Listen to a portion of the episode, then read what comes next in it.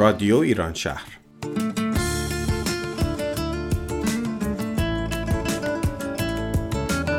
برنامه 585 از شهر سیاتل شمال غربی آمریکا.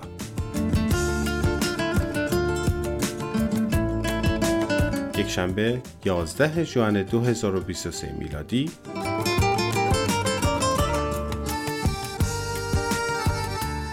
برابر با 21 خرداد 1402 خورشیدی.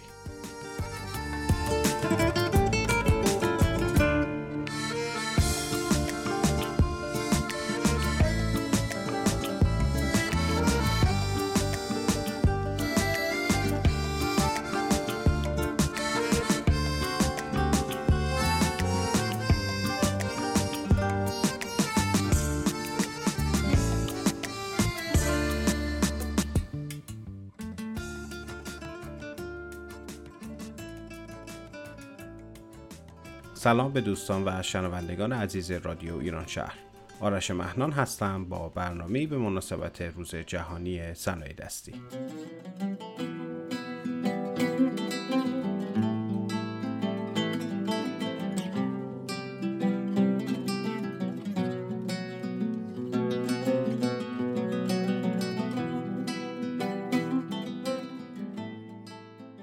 ده ژوئن روز جهانی صنایع دستیه. روزی برای گرامی داشت هنر و آثاری که مردان و زنان سختکوش کشورهای مختلف جهان اونها رو با دل و جانشون تولید می‌کنن. صنایع دستی پس از جنگ جهانی دوم با محتوای هنری و فرهنگی مورد توجه کشورهای دنیا قرار گرفت. در دهم ژوئن 1964 میلادی نخستین همایش جهانی با شرکت بیش از چهل کشور مختلف تو نیویورک برگزار شد و تو قدنامه پایانی همایش تأسیس شورای جهانی صنایع دستی به عنوان نهاد وابسته به یونسکو تصویب شد و سال روز تأسیس همایش به عنوان روز جهانی صنایع دستی نامگذاری شد. با راه اندازی شورای جهانی صنایع دستی صنایع دستی به صورت بخشی از حیات سنتی و فرهنگی ملت ها مورد توجه قرار گرفت.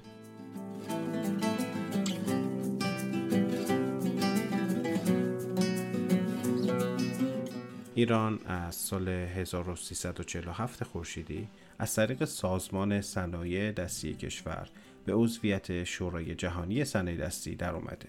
وقتی که قرار از صنایع دستی ایران صحبت کنیم نمی‌دونیم به کدوم یک از اونها اشاره کنیم. به هر گوشه از ایران که نگاه کنیم مردمانی رو می‌بینیم که بر اساس تاریخ و فرهنگشون از نسلهای پیشینشون هنری رو به ارث بردن و همچنان اون هنر رو ادامه میدن.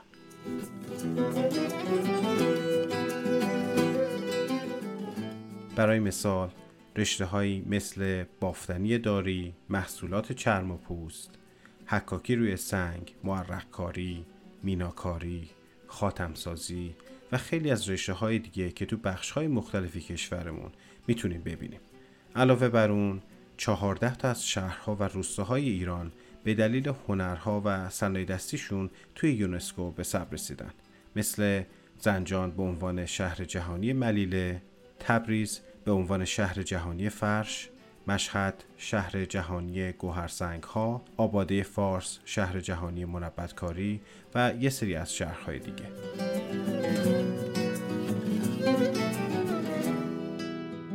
به مناسبت روز جهانی صنایع دستی یک گفتگوی خودمونی داشتم با یکی از هنرمندان ایرانی موفق ساکن شهر سیاتل. قبل از اینکه مهمان برنامه رو به شما معرفی کنم دوست دارم یه داستان کوتاه با صدای مهمانمون بشنویم.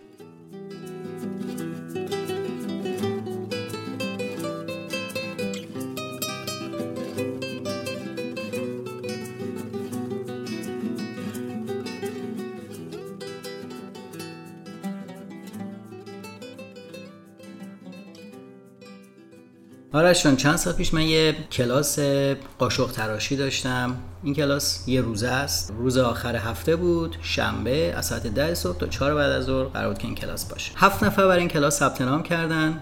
پنج نفر به موقع اومدن با ما کلاس رو شروع کردیم. تقریبا یه چند دقیقه بعد از شروع کلاس یه خانم آقای جوون وارد کلاس شدن که اون آقا عصای سفید داشت و وقتی که این مسیر کلاس رو داشتن طی می‌کردن من تو دلم داشتم با خودم گفتم امیدوارم که هنرجوی من نباشه چون من واقعا پسش بر نمیام. بعد که اومدن جلوتر متوجه شدم که خب دو تایشون برای کلاس ثبت نام کردن و اون خانم هم همراهش نبود که در واقع کمک بکنه به همسرش. در واقع اونم ثبت نام کرد و می‌خواست کلاس رو دورش رو بگذرونه هر کدوم یه جایی نشستم و شروع کردم به کارشون. در حین اینکه داشتیم کار می‌کردیم من از جو پرسیدم که چه انگیزه ای باعث شد که تو بر این کلاس ثبت نام کنی؟ بعد به من گفت من تقریبا دو سال پیش به خاطر بیماری پارکینسون چشامو از دست دادم و کاملا نابینا شدم. همیشه یه لیستی داشتم از کاری که دلم می‌خواسته انجام بدم و قاشق تراشی توی اون لیست بود. چون من سالهای قبل قبل از اینکه نابینا بشم این دوره رو گذروندم و خیلی لذت بردم. بعد از اینکه نابینا شدم فکر کردم که این کار غیر ممکنه. اما اخیرا تصمیم گرفتم که برای تمام اون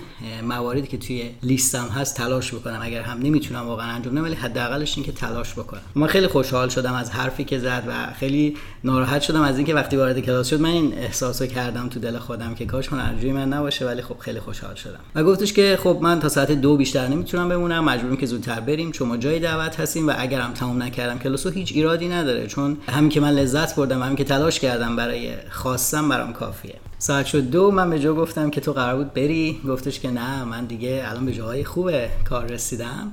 میمونم عاشق تموم می‌کنم و اتفاقا می‌برم با خودم تو مهمونی نشونش میدم. آخرش که می‌خواست بره فقط بهش گفتم که جو مرسی که اومدی سر کلاس من و تو درس بزرگی به من دادی. من یاد گرفتم که وقتی که آدم یه اتفاقی براش میفته در واقع اون موضوع باعث نشه که برای رسیدن به موفقیتاش متوقفش بکنه.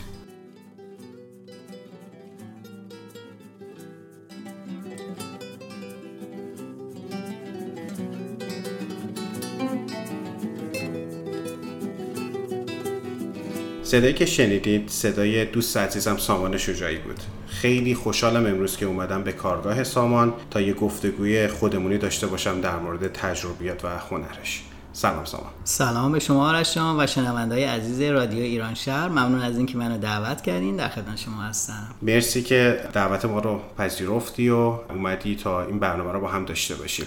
از این شروع کنیم. مثلا خودتو معرفی کن. سامان کی هست؟ من سامان شجاعی هستم متولد سال 1363 39 سالمه و الان بیشتر از 8 ساله که در امریکا و در شهر سیاتل زندگی می‌کنم و کارم هم تدریس هنر هست. مثلا چه هنرهایی؟ من کارم اینجا با تدریس منبت و پیکر تراشی چوب و معرق شروع کردم و بعدش یه سری هنرهای دیگه هم اضافه شد. حالا می‌رسیم بهشون تو ادامه گفتگوی ذره بیشتر ما بشناسیم شما رو. سال اولم این که اصلا سیاتل یه ایرانی کار هنر اصلا چجوری شد؟ من زمانی که اومدم امریکا رشتن اینجا توی این ایالت با رشته تحصیلی من هیچ کاری پیدا نمی‌شد. من رشتم کشاورزیه. دیگه خب مجبور بودم که کار کنم. کارم رو توی انبار آمازون با بسته بندی جعبه شروع کردم و تقریبا بعد از چند ماه که گذشت با خودم فکر کردم که خب شاید من بتونم یه کار دیگه پیدا بکنم. حداقل مرتبط با تجربیات هنریم. این شد که دیگه از روزی که تصمیم گرفتم شروع کردم.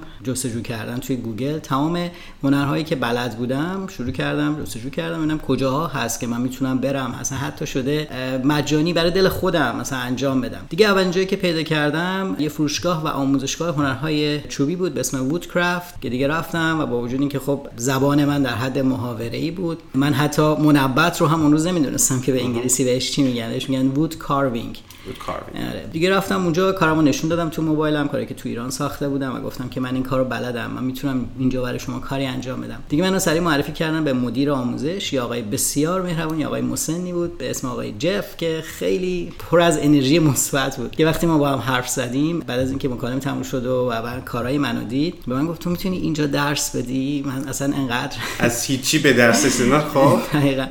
گفتش که می‌تونی درس بدی؟ مثلا انقدر تعجب کردم. که این برابر ما که مطمئنم با من صحبت می‌کنه. و گفتم که من نه من نمی‌تونم. اصلا, خیلی انگار هول شده بودم. گفت خب چرا نمی‌تونی؟ خب من که الان ما هم حرف هم دیگر فهمیدیم کار تو هم قشنگ تو هم مربی منبتمون دو سال که اینجا رفته و خیلی نیاز داریم به اینکه یه نفر اینجا درس بده. بعد گفتم که خب بذارین من بهش فکر کنم. اصلا فکر نمی‌خواد بکنی. من از همین الان برنامه تو رو دارم. بهت میگم تو سه ماه دیگه اینجا کلاس داری. هیچ تستی نگرفت که کارو ببینه بلدی انجام بدی یا نه؟ اصلا اعتماد کرد چجوری بود؟ اصلا انقدر به من انرژی خوب داد که اصلا من احساس کردم که چقدر من شاید مثلا کاملا واسه این کار. یعنی اینقدر که به من روحیه داد. بعد گفتم خب من تا حالا هم درس ندادم. گفت خب اشکال نداره. هر کسی که درس میده خب هیچ وقت قبلش بالاخره یه روز اولی وجود داره. و تو نگران این نباش برو دیگه تو این سه ماه خودت آماده کن. دیگه توی این سه ماه می‌تونم بهتون میگم خب من بعد از هر روز که از سر کار می اومدم شروع کردم از طریق یوتیوب ویدیوهای مرتبط با منبت و پیکر تراشی اینا میدم که اصلا اصطلاحات رو یاد بگیریم. مثلا اینو اینجوری بکنین گودش کنین مثلا سنباده بزنین. تمام این اصطلاحات رو در میوردم که به انگلیسی چی میشه و می نوشتم و یاد می‌گرفتم که دیگه بعدش کلاس هم شروع اینجا موقعی که حالا رفتی اونجا خودت کار می‌کردی توی اینجا یا نه؟ فقط رفتی کارهای قبلتون نشون دادی؟ نه من اصلا حتی ابزارم نداشتم. من تازه اومده بودم امریکا. یعنی شاید بگم شاید هشت ماه از اومدنم گذشته بود که هیچی نداشتم. ابزارام هم همه رو خوب گذاشته بودم دیگه. به خودم نه اینجا کاری نداشتم. بعد چه تفاوتی داره؟ حالا یه ذره بریم دورتر. منبت کاری که تو ایران داره انجام میشه با منبت کاری که اینجا انجام میشه. خیلی تفاوت زیاد بود که حالا آموزش خیلی زیاد لازم داشته باشه تو اون چند ماه. شبیه می‌تونم بگم فقط تفاوتشون طرحهایی که ایرانیان انتخاب می‌کنن مثلا سبکای اسلیمی یا مثلا غزال هایی که به شکلهای مینیاتوری یا مثلا میشه گفت طرحها بیشتر متفاوته و اینکه در واقع در ایران این هنر خیلی ظریفتر کار میشه. یعنی مثلا رو جزئیات خیلی بیشتر کار می‌کنن. خب فقط تفاوتش. ولی ابزارها تقریبا نه ابزارها یکی فرق. خب کلاس شروع شد رفتی؟ کلاس شروع شد خیلی جالبه که اون روز فقط دو تا هنرجو داشتم و اون آقایی که مدیر آموزش بود جف هم بودش و به من گفت اصلا نگران نباش دو تا هنرجو ثبت نام کردن که یکیشون من خیلی خوب می‌شناسم. و اصلا هم استرس نداشته باش وقتی کلاس شروع شد ساعت 6 دیدم که خب خودش یکی از هنرجوهاست و برای اینکه از دو تا یکیش خودش بود؟ دقیقاً آره. انگار فکر کردم میاد مثلا وای میسته که کمک کنه تدریس کنه. نه منم فکر می‌کردم که قرار کمکم بکنه. اصلا قرار نبود اون روز تو آموزشگاه باشه ولی خب فکر کردم کمکم کنه و خیلی حضورش به من دلگرمی داد و من می‌دونم که واقعا به خاطر من ثبت نام کرد. نه به خاطر اینکه می‌خواسته یه چیزی از من یاد بگیره. بعد کلاس ها مثلا چه جوری بود اون اوایل؟ مثلا دو ساعته بود سه ساعته بود یه روزه بود؟ کلا قانون آموزشگاه برای بزرگسالان معمولا ورکشاپ ها بین دو تا سه ساعته. کلاس من همیشه سه ساعته بود. غروبا ساعت 6 تا 9 طولانی هم نبود. نه طولانی نبود. ولی خب آخر هفته چه یاد میشه گرفت تو سه ساعت چیزی رو؟ اولا که بستگی داره چه هنری باشه و اینکه چند روز قرار باشه. یه سری ورکشاپ ها که اصلا توی یه جلسه سه ساعته شما می‌تونید یاد بگیرید خب؟ ولی یه سری از کلاس خب مثلا فرض کنین چهار تا چهارشنبه مثلا باید بیاین چهار تا سه ساعت دوازده ساعت در مجموع. دیگه از اول شروع می‌کنیم یه طرحی رو تا اینکه تمام آها بعد اینجوریه که یک طرح داره طول که یه ذره می‌خوام کسایی که می‌خوان بیشتر بدونن راجع به یک کلاس چه شکلیه. من معمولا طرحام عوض میشه. یعنی مثلا توی کلاس های مختلف طرحهای مختلف می‌برم. مثلا آموزش مقدماتی منبت روی سطح تخت که حالا در مورد منبت هم توضیح میدم. مثلا طرح گل می‌برم پرنده می‌برم با توجه به حالا سلیقه هنرجو. هر کدوم دوست دارن انتخاب می‌کنم. خب حالا برگردیم به داستان. خب کلاس ها شروع شد. کلاس ها شروع شد دیگه کم کم هی انگار که من از هنرجو یاد می‌گرفتم. مثلا گفتم شما به این کلمه چی میگین؟ انگار خودشون دیگه کم کم دیگه خیلی چیزا رو بهم یاد بعد اون دیگه کلاس بیشتر شد. دیگه اون شد کار کار اصلی شما. جای دیگه نبودی. دیگه بعد از اونجا من از آمازون اومدم بیرون و روزا توی اون فروشگاه کار می‌کردم. تمام همکارای من هر کدومشون توی یکی از زمینه های هنرهای چوبی تخصص داشتن. یکی مثلا تو زمینه خراتی یکی مثلا نجاری حرفه‌ای. هر کسی توی زمینه. روزا توی اون فروشگاه کار می‌کردم به صورت تمام وقت و غروبا هم که بعضی روزا کلاس داشتم. خب حالا یه ذره بیایم جلو. الان چطور اوضاع؟ من شنیدم که شما شروع کردی تدریس رو بیشتر و جای مختلف و یه ذره توضیح میدی که الان داری چی کار می‌کنی؟ حالا دیگه بعد که کمی تجربه تدریسم توی اون آموزشگاه رفت بالاتر دیگه شروع کردم. آموزشگاه های بهتری رفتم و آموزشگاه های بزرگتری که بتونم هنرها رو گسترده تر بکنم. دیگه بعد کم کم وارد یه مرکز هنرهای زیبا شدم. توی سیاتل که خیلی هم معروفه. اونجا خیلی خوب تونستم کار کنم نمایشگاه گروهی میذاشتیم با معلما. بعد از اون که دیگه توی دوره کووید هم که خب همه کلاس ها خوابید. حالا باید برگردیم به دوران کووید ببینیم که حتما. هنر و کارهایی که آدما باید حضوری باشن تا یاد بگیرن. یه ذره بفهمیم که شما چه جوری این رو انجام دادی. خب حالا بریم یه آهنگی بشنویم و برگردیم.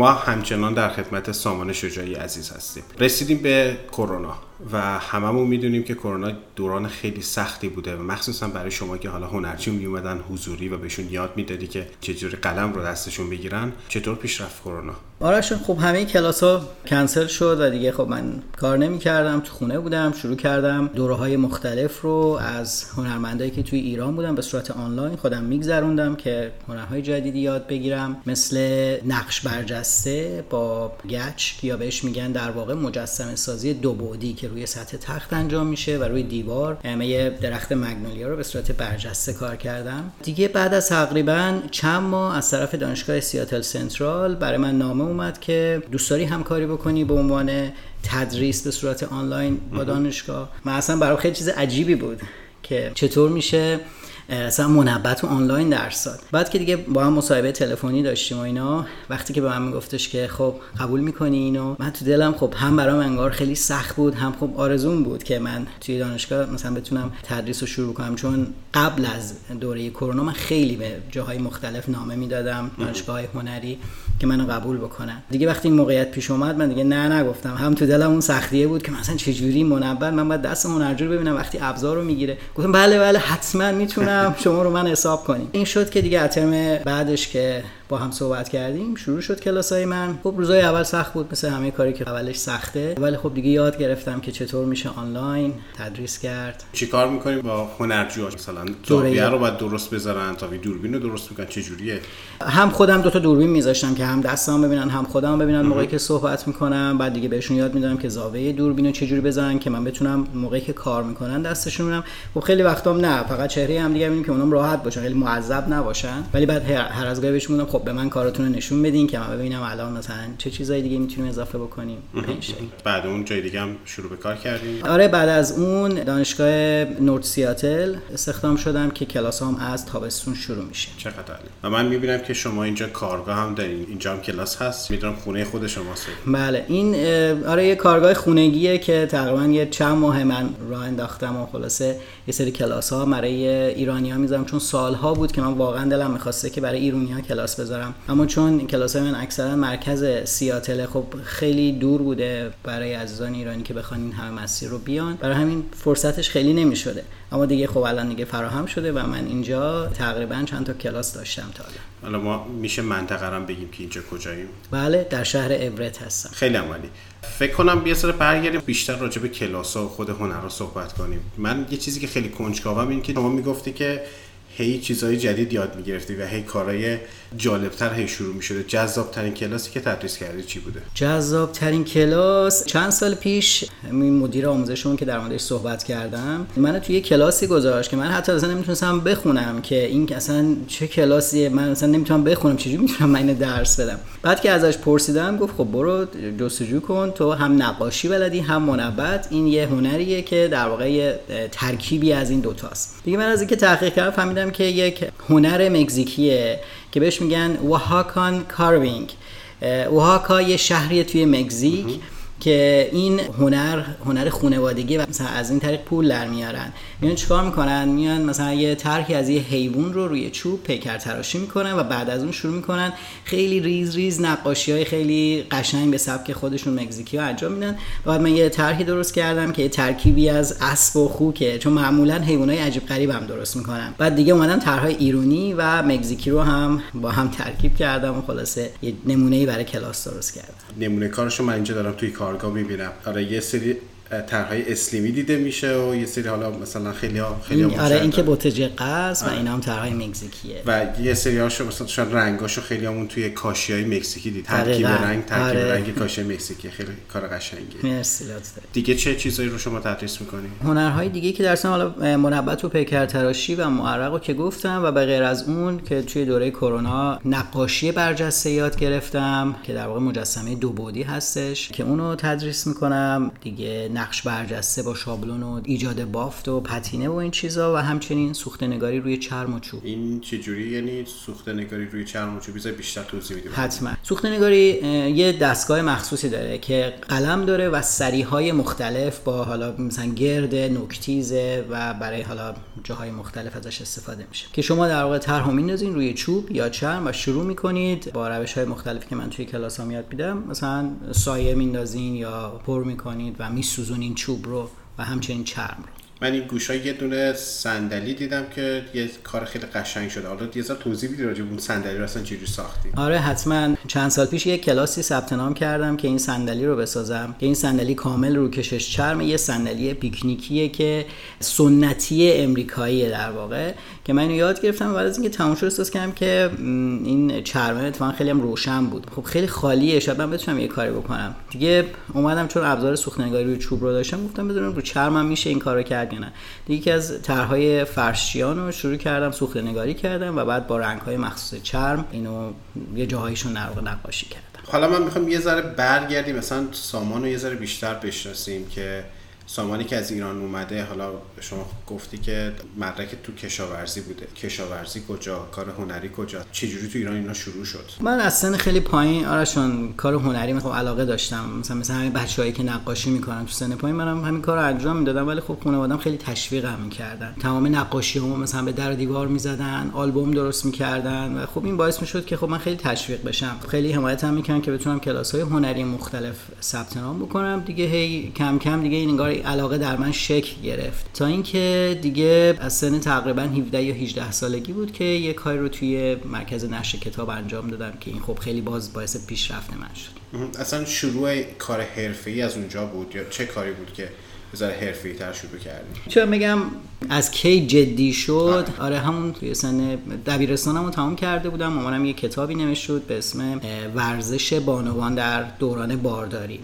و اون مرکز نش دنبال یه کسی میگشت که خب این حرکات ورزشی رو طرحاشو بکشم و بندازم تو کتاب که دیگه مامانم گفت خب باشه منم می‌تونه کار این طراحی رو انجام بده؟ و این شد که خب من یکی رو میذاشتم که بشینه این حرکات رو انجام بده و من میکشیدم و تو اون کتاب چاپ شد. خب خیلی برای من مثلا احساس غرور بود که خب مثلا طرحهای من که خب والا میگم شاید خیلی هم ساده بود ولی خب رفته توی کتاب خب. پس کار چاپ شده هم داری چه دلیل من شنیدم که کار خونه های مینیاتوری هم تو ایران می‌کرد یه ذره بیشتر راجع به اون صحبت می‌کنیم آره حتما. من زمانی که دانشجوی دوره لیسانس بودم یه فروشگاهی دیدم که این خونه های مینیاتوری می‌سازه و اون کسی که فروشنده بود خود هنرمند این کارهای خونه های خیلی زیبا بود و از اونجا که من عاشق روستا عاشق بوی کاهگل اصلا شکل کاهگل همه اینا واقعا عاشقشونم. خب خیلی علاقمند شدم که یاد بگیرم. دیگه دوره هاشو گذروندم پیش این استاد. بعد از اون بعد از اینکه درسم تموم شد یه فاصله داشتم و فرصت بیشتر که بتونم نمایشگاه بزنم و کارامو خب چون ساخته بودم توی دوران دانشجویی اولین نمایشگاهم توی میراث فرهنگی بود که خب خیلی هم آها پس نمایشگاه هم داشتین. حالا اگر کسایی که صدا رو میشنون اگر یک روزی فرصت شد و به کارگاه شما اومدن اینجا میشه نمونه های کار خونه مینیاتوری سامان و حالا بقیه کارهایی که انجام دادن رو همه رو میشه اینجا دید و خیلی به ظرافت خیلی دقت شده. حالا ما قبلا که صحبت کردیم برای اون ظرافت ها مجبور بودی هنرهای مختلفی یاد بگیری دیگه. دقیقا. آره جالبه که بدونیم من منبت و معرق رو فقط به خاطر اینکه توی این هنر پیشرفت کنم رفتم یاد بگم من اینکه بتونم خونه های مینیاتوری که می‌سازم مثلا اون درا درای قدیمی که توی اصفهان و خیلی شهرهاست اگه دقت کرده باشی منبت کاری شده.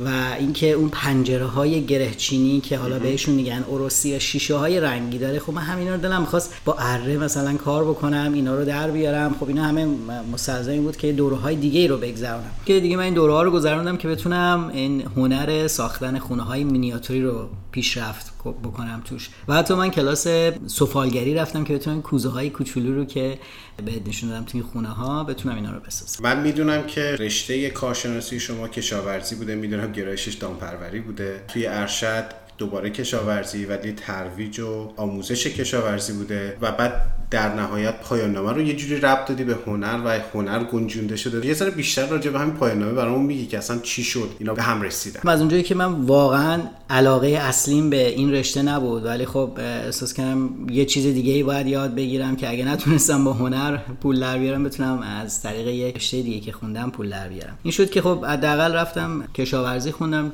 به حیوانام چون علاقه داشتم. گرایشم گرایش دامپروری بود تو دوره کارشناسی و دیگه ادامه دادم. تا رسیدیم فوق لیسانس و گرایش هم ترویج و آموزش بود.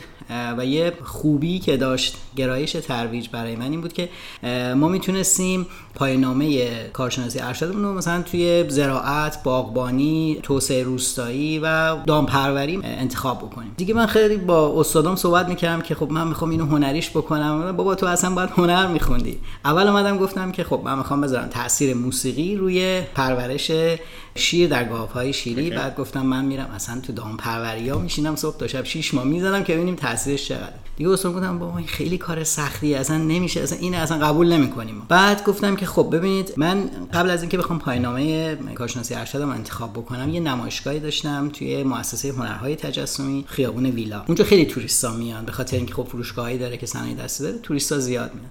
بعد نمایشگاه من یه هفته بود. صبح ظهرا خلاصه هر وقت بیکار می‌شدم میومدم بیرون می‌رفتم آدما رو نگاه می‌کردم میکشوندمشون تو نمایشگاه. بیای من نمایشگاه دارم عکس کارا اینه و فلان اینا. یه بار به یه گروه خارجی برخوردم با لیدرشون صحبت کردم که من یه نمایشگاهی دارم. تای این کوچه اگه میشه مثلا خارجی ها رو بیار مثلا نمایشگاه منو ببینن. گفت نه ما دیرمون شده. خلاصه با اصرار من آوردشون و بعد اینا که همه دیدن خب من جای مختلف رو ساختم. من اصفهان شیراز تبریز کاشان هر مثلا خیلی جاها رو که خب مثلا بافتای کاهگلی داره که خیلی دوست دارم و ساختم. وقتی که اینا می‌دیدن خونه ها رو خب براشون جالب ای مثلا ابیانی این شکلی چرا خاکش قرمز؟ لیدرشون براشون توضیح می‌داد. خیلی شبیه ساخته بودی همه جاها رو؟ بر اساس رنگ و اینا؟ درست آره چون عکس یاد می‌گرفتم از کارا. خب می‌رفتم عکس می‌گرفتم. مثلا اگه یه مسافرتی می‌رفتم قطعا می‌رفتم توی خونه روستایی. مثلا ازشون اتاق می‌گرفتم چون بتونم جزئیات رو ببینم. خلاصه این شد که اونا خیلی علاقمند شدن که ای خب بریم اصفهان رو ببینیم بریم مثلا ابیانه رو ببینیم. بعد این موقعی که می‌خواستم عنوان پایان نامه انتخاب کنم اومد تو ذهنم که خب ای مثلا همچین چیزی می‌تونه تاثیر بذاره. یعنی این خونه ها خب می‌تونه تاثیر بذاره توی صنعت گردشگری. بعد به استادم گفتم توضیح که دادم گفتش که خب من که نمی‌تونم استاد راهنمایی یا مشاورت بشم مگر اینکه تو رو بفرستیم مثلا یه دانشگاه دیگه انجام بدیم. این شد که خب عنوان پایان نامه من شد تاثیر کلاژ روستایی که به این خونه های مینیاتوری در واقع تو ایران کلاژ روستایی هم میگن چون از مواد مختلف استفاده میشه. تاثیر کلاژ روستایی در توسعه صنعت گردشگری روستایی از دیدگاه کارشناسان استان اصفهان. بعد این شد که منو فرستادن دانشگاه علوم تحقیقات استادای راهنما و مشاور من اونجا بودن و خلاصه پایان‌نامه رو تمام که من همش می‌رفتم اصفهان و میومدم که با کارشناسا صحبت کنم که در واقع آمار بگیرم. چه چرخش جالبی و قشنگی قضیه اینه که همیشه همه چیز برمیگرده به هنر برای شما حتی اومدن اینجا و برگشتن به هنر. خب بریم یه آهنگی بشنویم و حالا برگردیم دوباره یه ذره بیشتر با سامان صحبت می‌کنیم.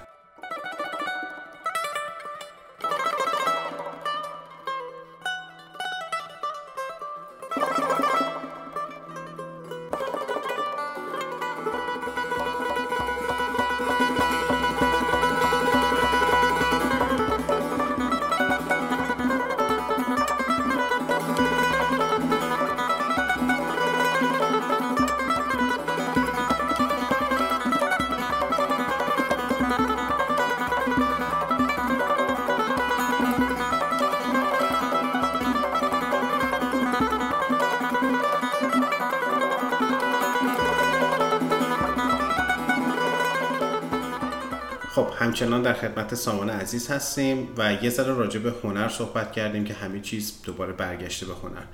من می‌خوام بدونم که اصلا هنر برای سامان چه مفهومی داره؟ اصلا هنر یعنی چی برای سامان؟ هنر رو اگه من می‌خوام تو یک کلمه بگم آرشان برای من یعنی آرامش. و بعد صنایع دستی صنایع دستی خب یعنی که شما یه چیزی رو با دستاتون خلق می‌کنین چیزی که ذهنتون یعنی ارتباط چیزی که توی ذهنتونه و از طریق دستاتون یه اثری رو خلق می‌کنید. یه ذره می‌خوایم حالا بیشتر صحبت کنیم راجع به تاثیر هنر تو زندگی شما. سختترین روزی که داشتی و هنر کمکت کرده کی بوده؟ سختترین روز چند سال پیش من یه روزی که داشتم می‌رفتم سر کار همون فروشگاهی که گفتم وودکرافت من کار می‌کردم روزا و شبا هم درس می‌دادم. یه روز صبح که داشتم می‌رفتم سر کار از طریق تلگرام پسردایی متوجه شدم که دایم فوت کرده ناگهانی. خب خیلی شوک بزرگی بود برای من چون من دایم خیلی دوست داشتم و خیلی هم با هم حرف می‌زدیم. مثلا خب دورا دور ولی همیشه با هم در ارتباط بودیم. وقتی متوجه شدم خب خیلی روز سختی بود برای من اما خب کار من جوری بود که باید حتما می‌رفتم. رفتم خیلی زودتر اومدم خونه چون غروبش کلاس داشتم. یه کلاسی داشتم. همیشه هنوزم دارم. روزای ولنتاینه. قاشق تراشی دکوری. یعنی مثلا اون قسمت دستش یه طرح گلیه یا حالا پرنده یا هر چیزی. که اینجا بهش میگن ولش لاب سپون و یکی از سبکای امریکاییه که خیلی هدیه میدن به هم دیگه. من غروبشون کلاس رو داشتم. اومدم خونه. حالم خیلی بد بود. گریه کردم. فریاد زدم. و هر حال عزاداری کردم. اما داشتم تصمیم گرفتم کلاس رو کنسل بکنم یا نکنم. تصمیم گرفتم که برم سر کلاس و اصلا کلا انگار که ذهنم متوقف کردم نسبت به اتفاقی که افتاده. رفتم سر کلاس و این کلاس رو با بچه ها داشتیم و خیلی هم به من کمک کرد که به آرامش برسم. وقتی که می‌بینم دارن مثلا هنرجام یه کاری رو انجام میدن خب خیلی برای من آرامش داشت. روز سختی بود اما سختیش انگار آسون شد با اون کار. فرصت هایی بوده که حالا بخوای حتی یه حس مثلا شاید تنهایی یه حسای مختلف باشه که هنر کمکت کرده باشه. چون استرس هایی که ما توی زندگی روزانه داریم شاید هنر بتونه یک راه فراری باشه. آره دقیقا. خیلی از نظر من از نظر من کسی که کار هنری انجام میده هیچ وقت حوصلش سر نمیره. چون همیشه یه کاری داری برای انجام دادن. و زمانی که داری این کار هنری رو انجام میدی انگار تو اون چند ساعت دنیا با تمام اون رنجهاش انگار مثلا برات متوقف شده فقط داری به اون کار هنری فکر می‌کنی.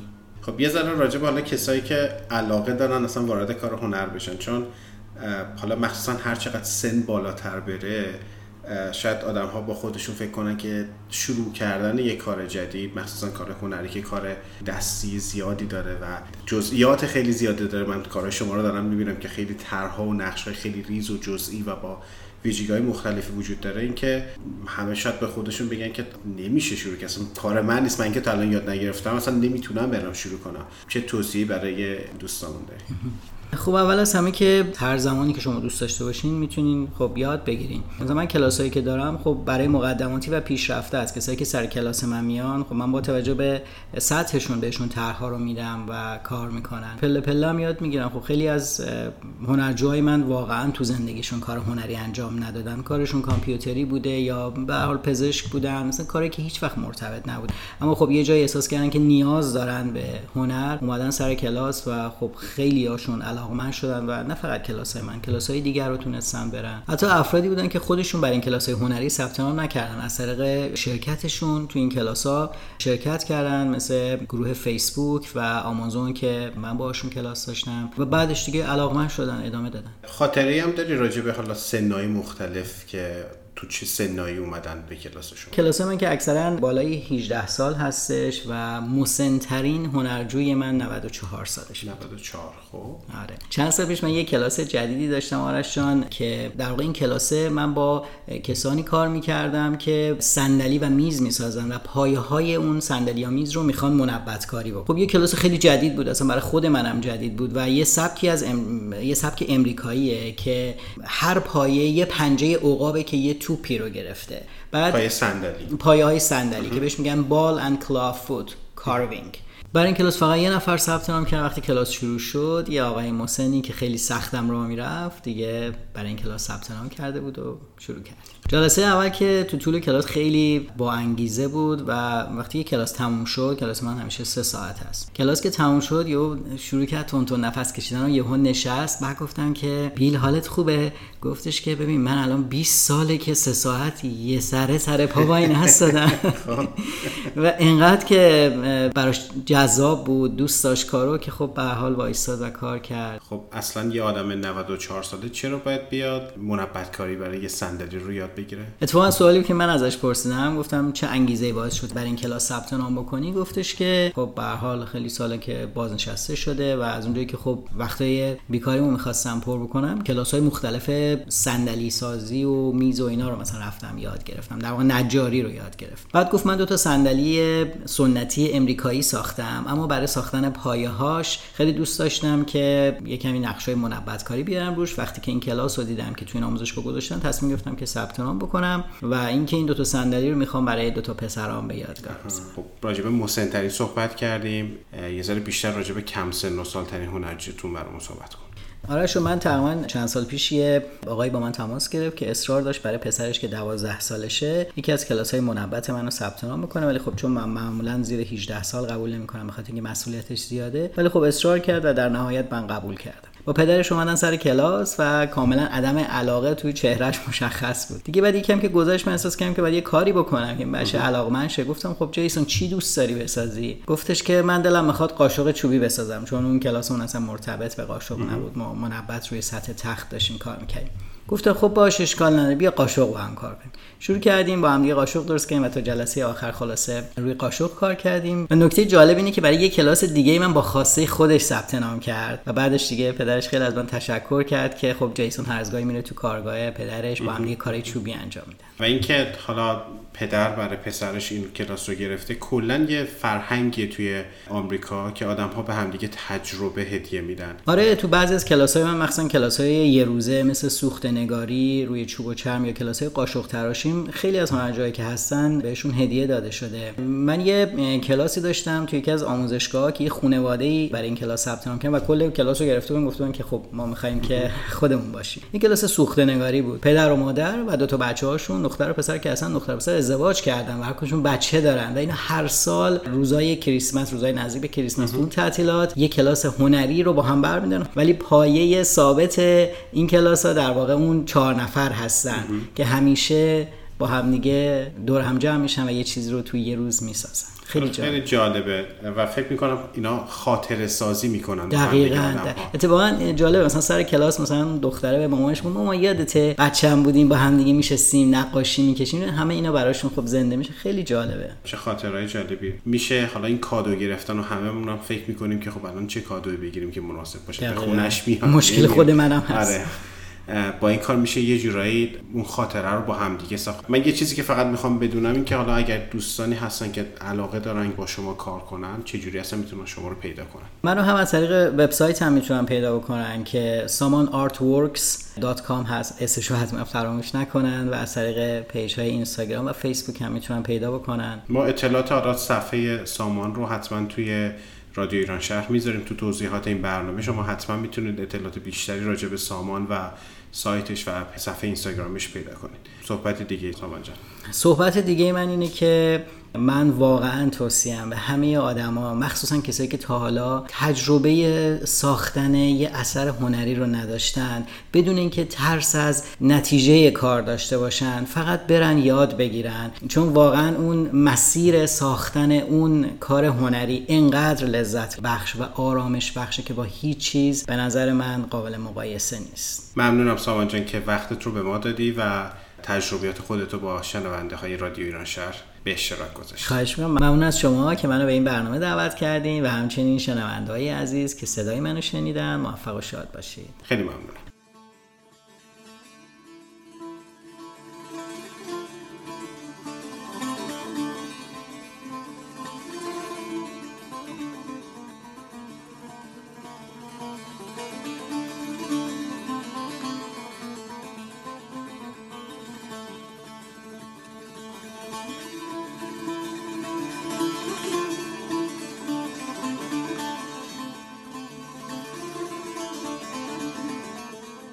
ممنونم که صدای ما رو از رادیو ایران شهر شنیدید. برنامه های ما رو می‌تونید از طریق وبسایتمون radioiranshahr.org و صفحات اینستاگرام و فیسبوکمون دنبال کنید.